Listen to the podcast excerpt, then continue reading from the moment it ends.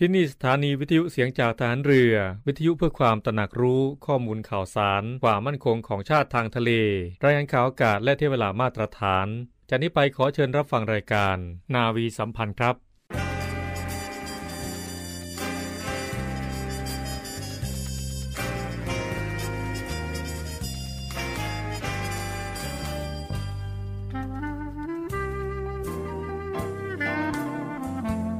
ขอให้นายทหารนายตำรวจทุกคนรักษาคำปฏิญาณที่ได้ให้ไว้อย่างเคร่งครัดและตั้งใจปฏิบัติหน้าที่ด้วยความเที่ยงตรงเข้มแข็งและเสียสละพร้อมทั้งหมั่นศึกษาและฝึกฝนตนเองให้มีความชัดเจนคล่องแคล่วในหน้าที่และในการปฏิบัติงานร่วมกับผู้อื่นฝ่ายอื่นอยู่เสมอทุกคนทุกฝ่ายจะได้สามารถร่วมมือร่วมใจกันสร้างสรรค์ความพัฒนาผาสุกให้แก่ประชาชนและประเทศชาติได้ตามอุดมคติที่ตั้งมั่นไว้ตลอดไป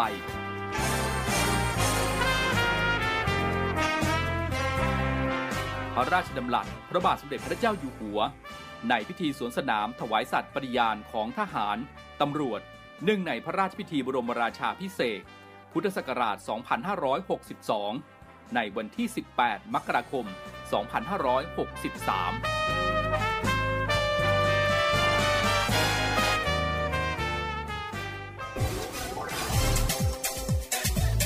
ทุกความเคลื่อนไหวในทะเลฟ้าฝั่งรับฟังได้ที่นี่เสียงจากทหารเรือกับช่วงของรายการนาวีสัมพันธ์สวัสดีค่ะคุณผู้ฟังพบกับรายการนาวีสัมพันธ์ค่ะเช้าวันนี้วันอังคารที่4พฤษภาคม2564เราพบกันในช่วงเวลา 7:30 นถึง 8:00 นสวัสดีคุณผู้ฟังทั้ง15 สทร 21ความถี่ด้วยนะคะสำหรับคุณผู้ฟังที่กำลังมีแผนที่จะเดินทางไปไหนก็ต้องวางแผนการเดินทางกันให้ดีค่ะเพราะว่าตอนนี้การระบาดของโควิด -19 ก็ยังคงระบาดกันอย่างต่อเนื่องและขยายเป็นวงกว้างนะคะคุณผู้ฟังคะสำหรับวันนี้นะคะถือว่าเป็นวันสำคัญวันหนึ่งของประเทศไทยค่ะในวันที่4พฤษภาคมของทุกปีนะคะถือว่าเป็นวันชาตรมงคลสำหรับความสำคัญของวันชาตรมงคลนี้นะคะเป็นวันที่รำลึกถึงพระราชพิธีบรมราชาภิเษกเป็นพระมหากษัตริย์รัชกาลที่10แห่งราชวงศ์จักรีและราชอาณาจักรไทยของพระบาทสมเด็จพระปรเมนทรรามาธิบดีศรีสินมหาวชิราลงกรณ์พระวชิระเกล้าเจ้าอยู่หัวหลังจากเสด็จขึ้นเถลิงถวัลย์ราชสมบัติต่อจากพระบาทสมเด็จพระบรมชนกาธิเบศรมหาภูมิพลอดุลยเดชมหาราชบรมนาถบพิตรเมื่อวันที่13ตุลาคมพุทธศักราช2559ดำรงพระอิสริยยศเป็นพระบาทสมเด็จพระวชิรเกล้าเจ้าอยู่หัวในรัชกาลพระบาทสมเด็จพระบรมชนกาธิเบศรมหาภูมิพลอดุลยเดชมหาราชบรมนาถบพิตรรัชกาลที่9พระราชพิธีฉัตรมงคลนี้นะคะจัดขึ้นทุกวันที่5พฤษภาคมพอทรงประกอบพระราชพิธีบรมราชาภิเษกเมื่อวันที่5พฤษภาคมพุทธศักราช2493และทางราชการถือว่าเป็นวันหยุดตามประเพณีวันหนึ่งของประเทศไทยค่ะต่อมาในวันที่11เมษายนพุทธศักราช2560หลังจากที่รัชกาลที่9เสด็จสวรรคตทางรัฐบาลที่มีพลเอกประยุทธ์จันทร์โอชาเป็นนายกรัฐมนตรีก็ได้ประกาศลงในราชกิจจานุเบกษายกเลิกวันนี้ลงค่ะเนื่องจากวันชาตรมงคลนะคะถูกกำหนดวันขึ้นตามวันบรมราชาภิเษกพระบาทสมเด็จพระวชิรเกล้าเจ้าอยู่หัวทรงพระกรุณาโปรดเกล้าให้ตั้งการพระราชพิธีนี้ขึ้นในวันที่ 4-6 พฤษภาคม พุทธศักร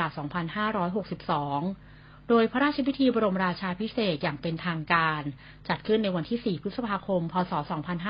2562 และในปีถัดไปถือว่าวันนี้เป็นวันชาตรมงคลค่ะซึ่งคณะรัฐมนตรีนะคะก็ได้มีมติกำหนดให้วันที่ 4 พฤษภาคมของทุกปีเป็นวันชาตรมงคลโดยพระบาทสมเด็จพระวชิรเกล้าเจ้าอยู่หัวได้มีพระปฐมบรมราชโองการในพระราชพิธีบรมราชาภิเษกว่าเราจะสืบสานรักษาและต่อยอดและครองแผ่นดินโดยธรรมเพื่อประโยชน์สุขแห่งอาณาราษฎรตลอดไปตั้งแต่นั้นเป็นต้นมาประสบนิกรชาวไทยจึงได้ถือเอาวันที่4พฤษภาคมของทุกปีเป็นวันชาตรมงคลค่ะเพื่อน้อมรำลึกถึงวันสำคัญวันนี้คุณผู้ฟังคะในช่วงนี้นะคะสำหรับการระบาดของไวรัสโควิด -19ก็ยังคงขยายเป็นวงกว้างอย่างต่อเนื่องซึ่งทำให้บุคลากรทางการแพทย์รวมถึงอุปกรณ์ทางการแพทย์ถูกใช้เป็นจำนวนมากและเมื่อวันที่30 เมษายน 2564ที่ผ่านมา ทางโรงพยาบาลสมเด็จพระปิ่นเกล้านะคะกรมแพทย์ทหารเรือก็ได้รับพระมหากรุณาธิคุณจากพระบาทสมเด็จพระปรเมนทรรามาธิบดีศรีสินมหาวชิราลงกรณ์พระวชิรเกล้าเจ้าอยู่หัวและสมเด็จพระนางเจ้าสุธิดาพัชรสุธาภิมลรักษ์พระบรมราชินีทรงพระกรุณาโปรดเกล้าพระราชทานเครื่องเอ็กซเรย์แบบเคลื่อนที่ Portable X-ray Digital พร้อมระบบ AI ที่พร้อมปฏิบัติงานภาคสนามให้แก่โรงพยาบาลสนามโรงพยาบาลสมเด็จพระปิ่นเกล้ากรมแพทย์ทหารเรือค่ะโดยมีพลเรือโทวิชัยมนัสสิริวิทยาเจ้ากรมแพทย์ทหารเรือ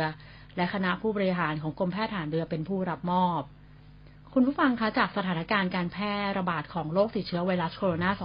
า 2019 หรือโควิด -19 เป็นวงกว้างในขณะนี้นะคะทำให้มีผู้ป่วยจำนวนมากขึ้นและพบภาวะปอดอักเสบเป็นจำนวนมากค่ะจึงมีความจำเป็นที่จะต้องได้รับการตรวจภาพรังสีปอดให้ทันท่วงทีเพื่อสำหรับคัดแยกผู้ป่วยให้ได้รับการรักษาพยาบาลเร็วขึ้นรวมถึงการลดระยะเวลาในการรักษาพยาบาลและลดอัตราการเสียชีวิตจากโรคโควิด -19ด้วยความสำนึกในพระมหากรุณาธิคุณของพระบาทสมเด็จพระปรเมนทรรามาธิบดีศรีสินมหาวชิราลงกรณ์พระวชิรเกล้าเจ้าอยู่หัวและสมเด็จพระนางเจ้าสุธิดาพัชรสุธาภิมลรักษ์พระบรมราชินีเป็นล้นพ้นที่ทรงมีต่อกรมแพทย์ทหารเรือกองทัพเรือตลอดจนประชาชนทั่วไปบุคลากรกรมแพทย์ทหารเรือกราบถวายบังคมแทบเบื้องพยุคลบาทและขอเทิดทูนไว้เหนือเกล้าเหนือกระหม่อมเป็นสัพพสิริมงคลและจักมุ่งดำเนินภารกิจดูแลผู้ป่วยประชาชนที่ทุกข์ร้อนและจะใช้ประโยชน์สูงสุดจากเครื่องเอ็กซเรย์แบบเคลื่อนที่พระราชทานเพื่อรักษาพยาบาลและลดอัตราการเสียชีวิตจากโรคโควิด -19 ด้วยเกล้าด้วยกระหม่อมขอเดชะ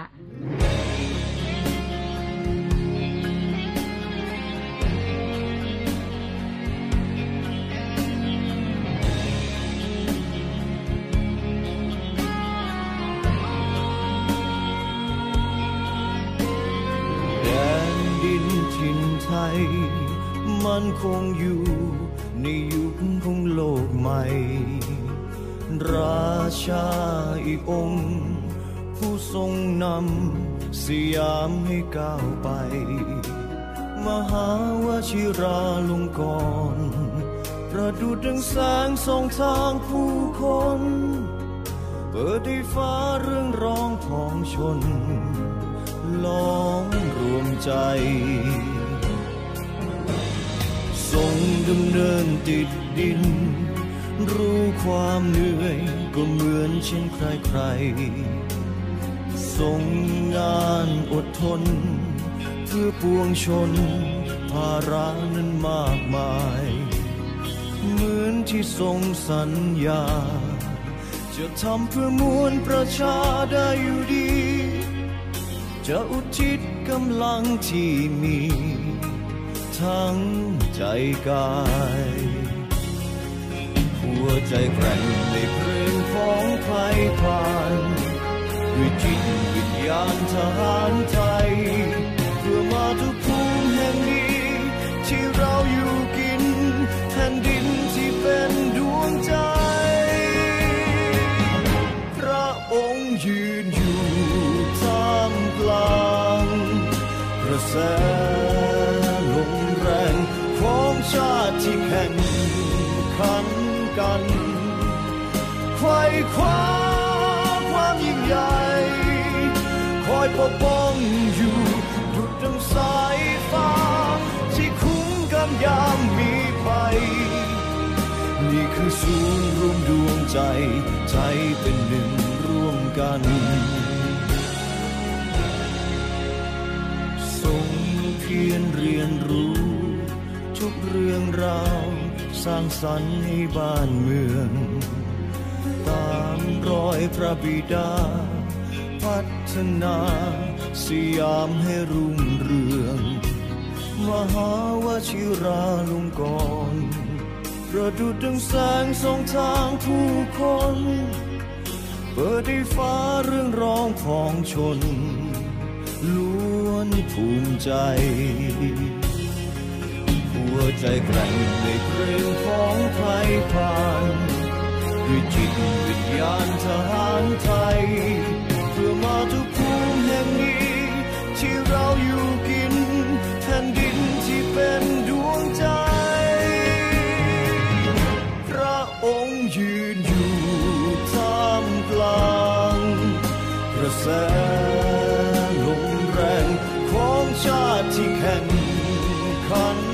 นไขว่คว้าความยิ่งใหญ่คอยปกป้องอยู่ดุจดังสายฟ้าที่คุ้มกันยามมีภัยนี่คือศูนย์รวมดวงใจไทยเป็นหนึ่งร่วมกันนี่คือศูนย์รวมดวงใจไทยเป็นหนึ่งร่วมกัน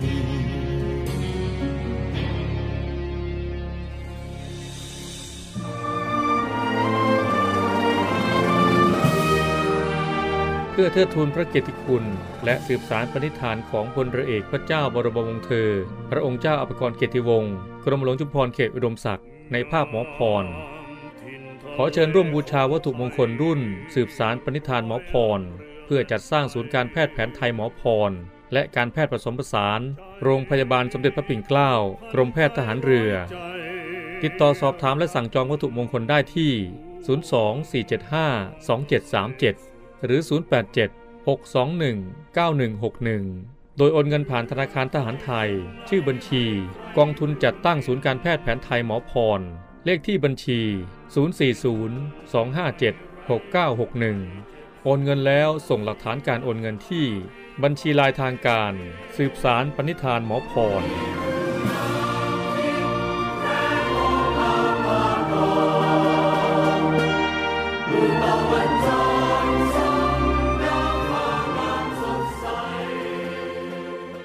คุณผู้ฟังคะเดี๋ยวช่วงหน้านะคะเราไปพบกับคุณอาร์มพีรวัฒน์สิทธิบูรณ์กับเรื่องราวต่างๆสาระดีๆที่คุณอาร์มนำมาฝากกันในวันนี้ค่ะรวมถึงเรื่องราวเกี่ยวกับสุขภาพในรอบรู้เรื่องสุขภาพกับพันจ่าเอกสุภชัยเหลือสืบชาติแล้วกลับมาพบกับรายการนาวีสัมพันธ์ในช่วงสุดท้ายค่ะ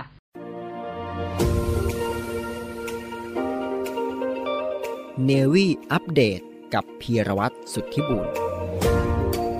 สวัสดีครับคุณผู้ฟังครับอยู่กับผมพีรวัฒน์สุทธิบูรณ์ครับวันนี้ก็พูดถึงในเรื่องของที่ได้ว่าจะต้องติดตามกันอย่างต่อเนื่องครับกับเรื่องของโควิด -19 วันนี้พาคุณผู้ฟังไปที่เปรูกันบ้างครับโดยประเทศเปรูเองก็ได้มีการบังคับให้สวมหน้ากากอนามัย2ชั้นด้วยกัน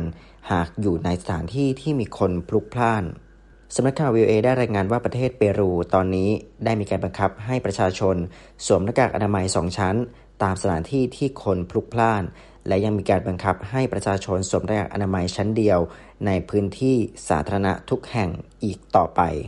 โดยหนังสือพิมพ์ El Peruano ก็ถือว่าเป็นสื่อท้องถิ่นเจ้าแรกที่รายงานข้อบังคับดังกล่าวนี้เป็นไปตามกฤษฎีกา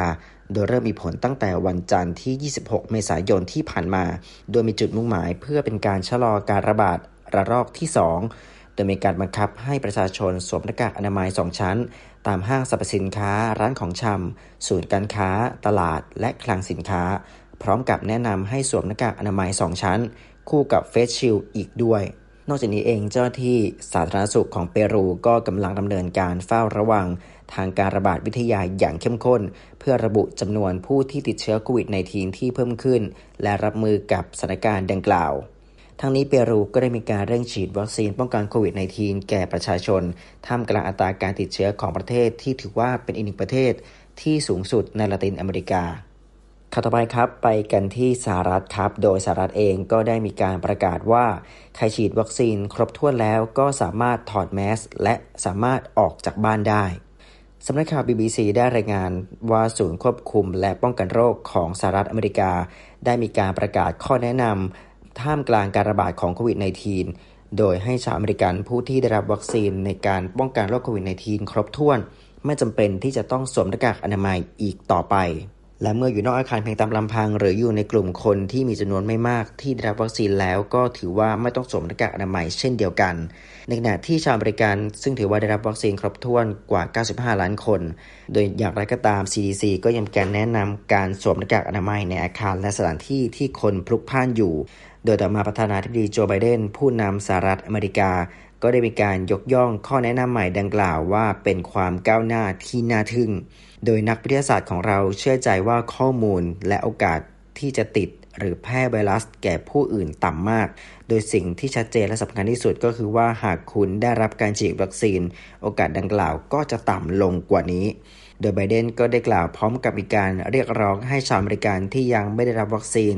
ดำเนินการ ตามสิ่งที่เรียกว่าการกระทำของผู้รักชาติโดยวัคซีนจะไม่เพียงรักษาชีวิตของคุณแต่ยังจะรักษาชีวิตคนใกล้ตัว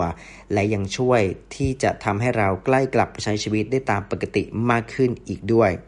ดร.โรเชล วาเลนสกี้ผู้นำของ CDC ก็ได้กล่าวถึงในข้อแนะนำความปลอดภัยฉบับใหม่และผู้ที่ได้รับวัคซีน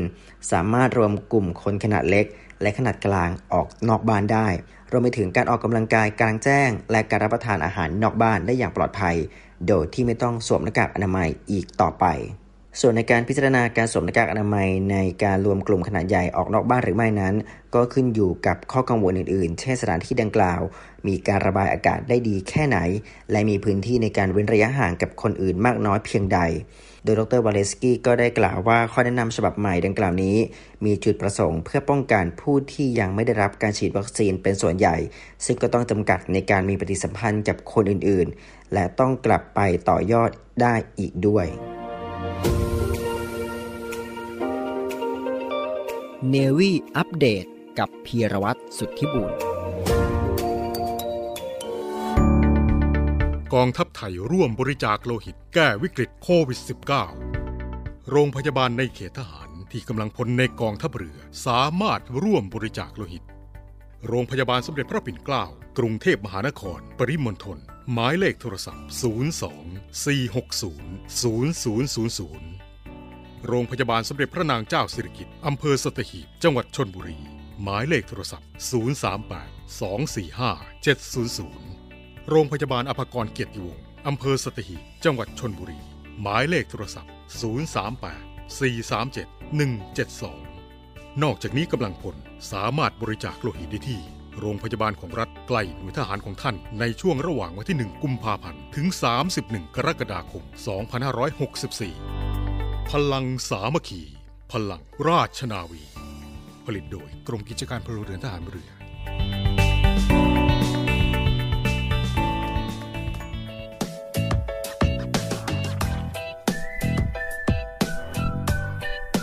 บทุกฟังครับรู้รอบเรื่องสุขภาพในวันนี้ครับขอนำท่านผู้ฟังไปพบกับเรื่องโรคผิวหนังที่เกิดจากแสงแดดมีอะไรบ้างท่านผู้ฟังครับแสงแดดครับมีประโยชน์ต่อร่างกายครับแต่ถ้าได้รับในปริมาณมากเกินไปครับอาจก่อให้เกิดโรคผิวหนังต่างๆได้เช่นโรคแพ้แสงแดดโรคผื่นคันแดงโรคติดเชื้อที่ผิวหนังโรคฝ้าและก็โรคมะเร็งผิวหนังนะครับ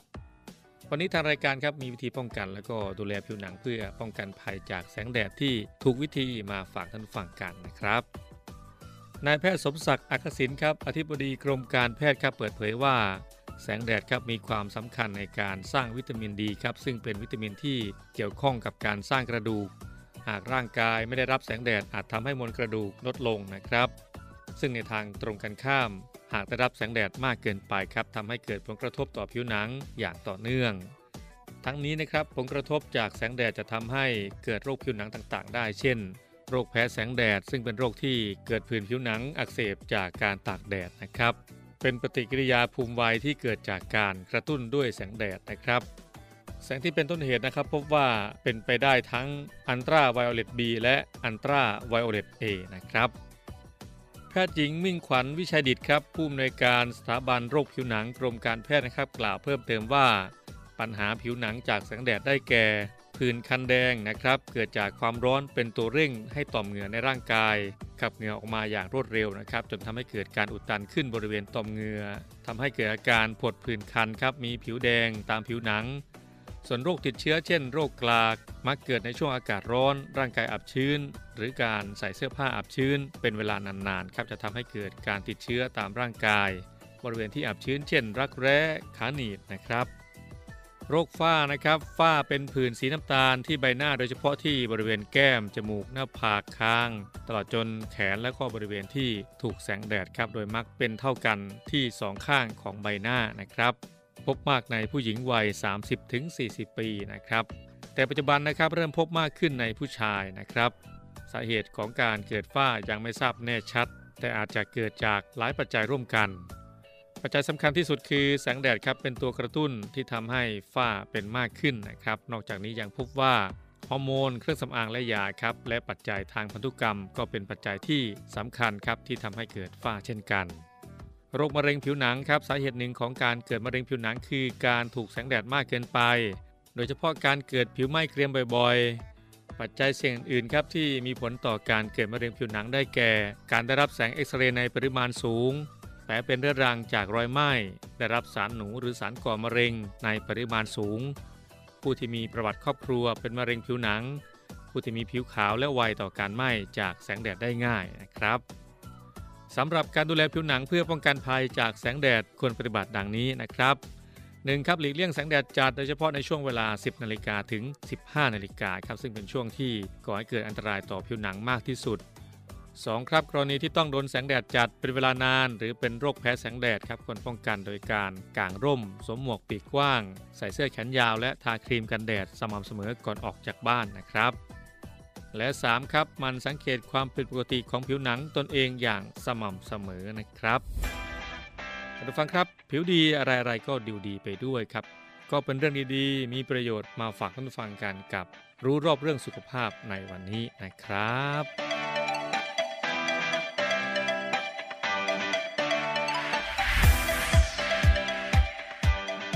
กลับมาพบกับรายการนาวีสัมพันธ์ในช่วงสุดท้ายกันแล้วนะคะก็จะเป็นข่าวประชาสัมพันธ์ต่างๆจากกองทัพเรือค่ะข่าวประชาสัมพันธ์ข่าวแรกนะคะโฆษกกองทัพเรือเผยผู้บัญชาการทหารเรือขอขอบคุณภาคเอกชนที่ร่วมบริจาคสำหรับรายนามผู้บริจาคนะคะคุณธีปกรณ์ โรจนโกสินทร์ประธานเจ้าหน้าที่บริหารกลุ่มในเครือโลตัสเบดดิ้งกรุ๊ปได้มอบที่นอนและเครื่องนอนจำนวน100ชุดคณะร้านปีกไม้สาย2มอบเงินบริจาคจำนวน 200,000 บาทเพื่อสมทบทุนจัดซื้อเครื่องมือแพทย์สโมสรไลออนราชเทวีกรุงเทพมอบเงินบริจาคจำนวน 100,000 บาทเพื่อสมทบทุนจัดซื้อเครื่องมือแพทย์บริษัทฮาตาริอิเล็กทริกจำกัดมอบพัดลมตั้งพื้นขนาด18นิ้วจำนวน10ตัวและพัดลมตั้งโต๊ะขนาด16นิ้วจำนวน10ตัวบริษัท S&P Syndicate จำกัดมหาชนมอบผลิตภัณฑ์ S&P และอาหารกล่องภายใต้โครงการ S&P ร่วมใจสู้ภัยโควิด -19 ปี 2564คุณจิระ ศรีวรัฐามอบเงินบริจาคจำนวน 100,000 บาทเพื่อสมทบทุนจัดซื้อเครื่องมือแพทย์บริษัทเทคไทยเพสชีสจำกัดมอบแอลกอฮอล์ชนิดเจลขนาด30มิลลิลิตรจำนวน 5,000 หลอดคุณทัศวิลีวิรัตนกุลบริษัทศรีวลีบางกอกจำกัดมอบแอลกอฮอล์ชนิดสเปรย์จำนวน 1,080 ขวดชนิดเจลขนาด500มิลลิลิตรจำนวน72ขวดและชนิดน้ำขนาด500มิลลิลิตรจำนวน192ขวดพลเอกชาติชายศรีวรขานผู้บัญชาการทหารเรือนะคะขอขอบคุณผู้ร่วมบริจาคทุกท่านทุกองค์กรที่เล็งเห็นถึงความสำคัญในการดูแลรักษาผู้ป่วยที่ติดเชื้อโควิด -19 ซึ่งปัจจุบันมีจำนวนเพิ่มสูงขึ้นอย่างต่อเนื่องจึงทำให้ทางโรงพยาบาลสมเด็จพระปิ่นเกล้าขาดแคลนอุปกรณ์ทางการแพทย์สำหรับดูแลรักษาผู้ป่วยที่ติดเชื้อค่ะกองทัพเรือนะคะขอขอบคุณทุกภาคส่วนที่ร่วมกันให้การสนับสนุนเพื่อจัดซื้ออุปกรณ์การแพทย์และร่วมส่งกำลังใจให้บุคลากรทางการแพทย์ที่ปฏิบัติงานอยู่ในขณะนี้ค่ะเพื่อให้เราทุกคนนะคะผ่านพ้นวิกฤตการณ์การแพร่ระบาดของเชื้อไวรัสโคโรนา 2019 หรือโควิด -19 ไปด้วยกันค่ะคุณผู้ฟังคะสำหรับข่าวประชาสัมพันธ์ข่าวสุดท้ายนะคะผู้ช่วยโฆษกกองทัพเรือค่ะเผยมูลนิธิสมเด็จพระปิ่นเกล้านะคะขอเชิญร่วมบริจาคสมทบทุนเพื่อจัดซื้ออุปกรณ์การแพทย์สำหรับผู้ป่วยที่ติดเชื้อไวรัสโควิด -19 เป็นการเร่งด่วนค่ะเมื่อวันที่ 29 เมษายนที่ผ่านมานะคะนางสาวปิยดาบัวสมบุญนะคะผู้ช่วยโฆษกกองทัพเรือได้เปิดเผยว่าขณะนี้ทางโรงพยาบาลสมเด็จพระปิ่นเกล้ากรมแพทย์ทหารเรือ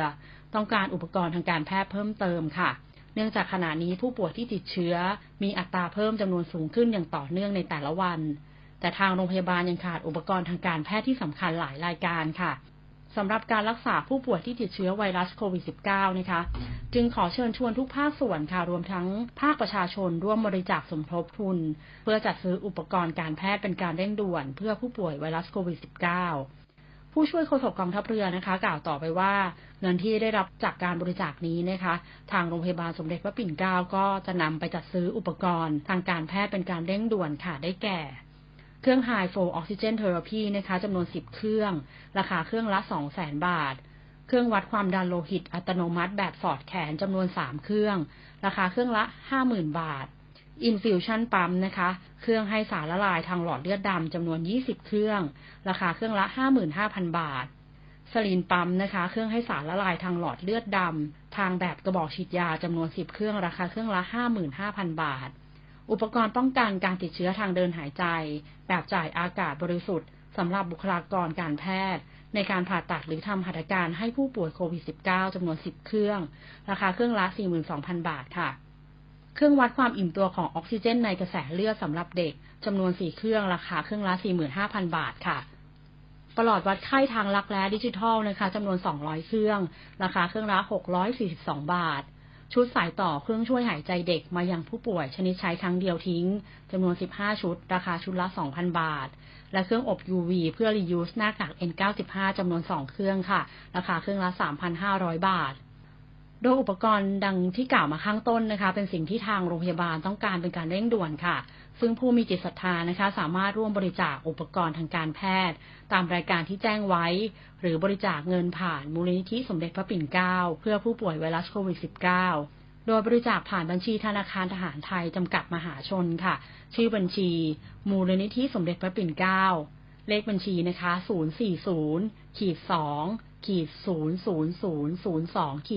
ค่ะหมายเลขโทรศัพท์ 024752737และ062-378-7364 ทั้งนี้นะคะสามารถร่วมบริจาคอุปกรณ์การแพทย์และสิ่งของได้ที่ศูนย์รับบริจาคโรงพยาบาลสมเด็จพระปิ่นเกล้ากรมแพทย์ทหารเรือหมายเลขโทรศัพท์ 024752576 และ 063-442-2614 โรงพยาบาลสมเด็จพระปิ่นเกล้ากรมแพทย์ทหารเรือขอขอบคุณทุกกำลังใจที่มอบให้กับแพทย์พยาบาลและเจ้าหน้าที่ทุกท่านด้วยดีตลอดมาค่ะคุณผู้ฟังคะวันนี้ก็หมดเวลาของรายการนาวีสัมพันธ์กันแล้วนะคะคุณผู้ฟังอย่าลืมเว้นระยะห่างทางสังคมล้างมือบ่อยๆใส่หน้ากากอนามัยรวมถึงงดเดินทางไปในพื้นที่เสี่ยงด้วยนะคะเพื่อป้องกันโควิด -19 ค่ะกลับมาพบกับรายการนาวีสัมพันธ์ได้ใหม่ในโอกาสหน้าสำหรับวันนี้สวัสดีค่ะ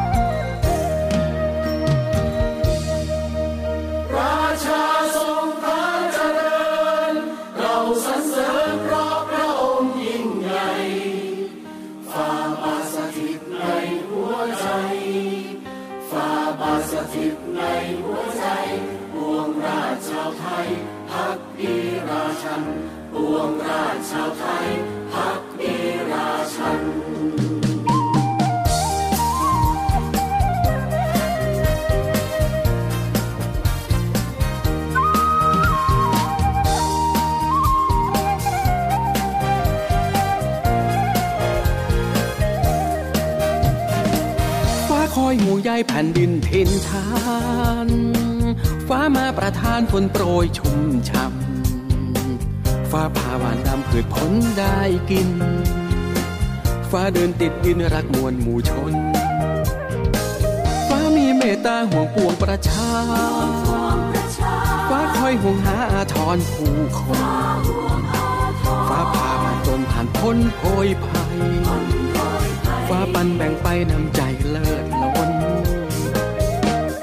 แผ่นดินนี้รัชกาลที่10ให้สัญญาพ่อภูมิพลไม่ทิ้งประชาชนของพระองค์ราชันไม่ทิ้งประชาชนของพระองค์ราชันฟ้าทรงปกครองแผ่นดินไทยไว้ฟ้าฟันฝ่าภัยไม่เคยไว้วันฟ้าทรงผูกพันให้ฟ้าชาวไทยฟ้าทรงสุขใจถ้าไทยร่มเย็น